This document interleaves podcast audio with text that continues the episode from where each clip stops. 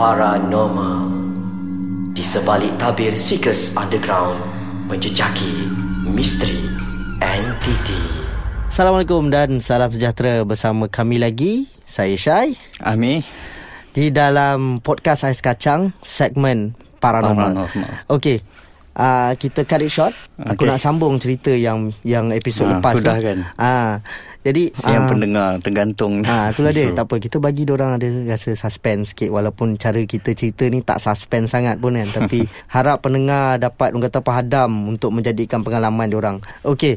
So, berbalik kepada cerita episod yang lepas tu eh. Itulah dia bila jumpa entiti-entiti yang berupa-berupa ni kan macam bola lah, beruk lah, perempuan lah, bermacam-macam lah. Benda tu memang dah jadi asam garam sebagai Asam garam penyiasat paranormal. Penyiasat paranormal. Tapi bila mendengar suara yang boleh tersimpan ke dalam kepala, otak ni, jadi dia akan macam benda tu terngiang-ngiang loh. And pengalaman tu membuatkan kita orang sampai sekarang bila bercerita tentang suara tangisan ataupun suara rintihan, kita orang akan terus snap akan teringat episod tu. Ya. Dan kepada para-para pendengar, kalau rasa macam nak dengar sendiri, boleh uh, orang kata apa tengok balik episod Seekers, episod Seekers. 1 season 8 Season di 8. dalam tonton. Okey. Jadi uh, boleh dengar sendirilah because kita orang memang capture sound tu sebiji-sebiji. Memang ada eh? Memang ada.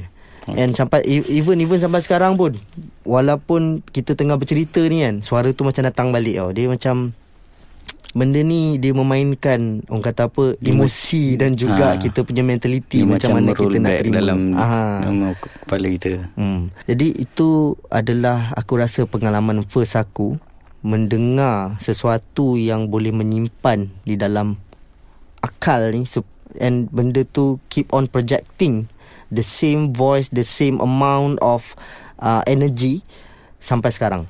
Yang takkan lupa sampai Memang bila-bila. takkan lupa lah. Pasal walaupun kejadian malam tu uh, ada terjadi sesuatu dekat Fizan tapi benda tu adalah sama macam kita berjumpa dengan entiti juga menjadi mm-hmm. asam garam kan. Jadi itu adalah pengalaman aku, pengalaman first aku rasa. Seingat aku lah kan. Jadi kita nak dengar Amir punya cerita pula. Okay, gini. Kau pernah tak termasuk ke dalam minda orang yang dah man- lama mati? Wah, aku rasa belum pernah lagi. Merasai balik kesakitan yang dia rasa, Mhm. perasaan yang dia rasa, Mhm. Kengerian yang dia rasa, perasaan dia lah. Okey. Masa dia tengok seluruh keluarga dia dibunuh. Oh, itu belum pernah lagi. Ha, Itu yang aku alami dan aku takkan lup- lupakan sampai bila-bila. Benda ni berlaku season 5 lah. Mhm. Aku ingat lagi. Ni Jalan Kinta memang jadi kenangan yang tak akan dapat aku lupakan lah. Mhm. Ha, dia sebuah rumah banglo lama ditinggal tahun 1977 tak silap aku. Okey. Dia kisahnya satu keluarga dibunuh. Empat beranak, satu keluarga empat beranak dibunuh. Okey. Atas apa Okey. kes ah? Dia kira dendam perniagaan lah.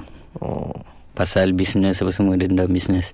Mhm. Dia pengalaman ni jugalah yang buat orang cakap aku ni macam psikik apa semua kan. Mhm. Walaupun aku tak pernah mengakui aku psikik ke apa.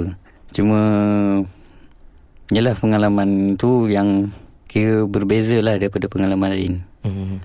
Satu kes bunuh, satu dapat merasai balik apa yang mangsa rasa. Mhm. First hint aku dapat masa tu masa sebelum kita orang masuk ke dalam kawasan rumah tu lagi. Okey. Masa petang tu untuk re- masa kita orang pergi untuk reki dan untuk buat apa ni hustling.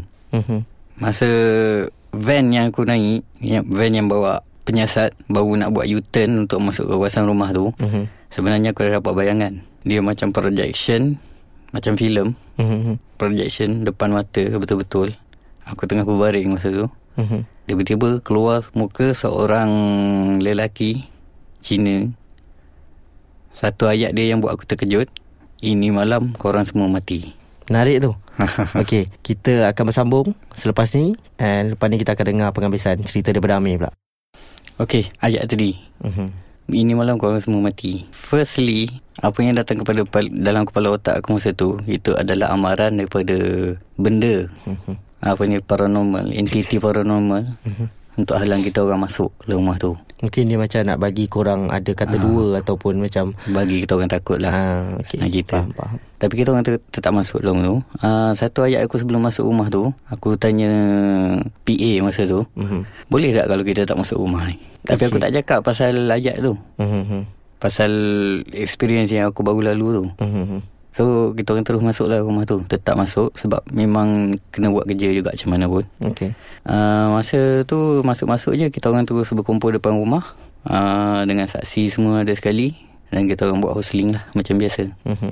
Tapi bila sampai part aku Aku dah tak boleh bercakap. Sebab secara tiba-tiba Rasa sebab tau.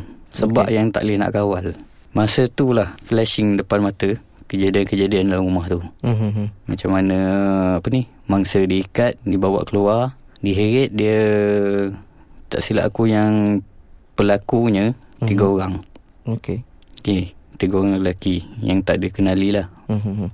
pakai hitam ketua rumah ni diheret first pergi bilik anak anak sulung dia perempuan lepas tu dia anak sulung dia ditikam depan mata dan terpaksa mangsa ni terpaksa tengok lah Mhm. di heret naik atas katil dia letak secara ter, apa ni dia tiarap Mhm. diikat disikam atas belakang Berkali-kali ya. sekali. Okey.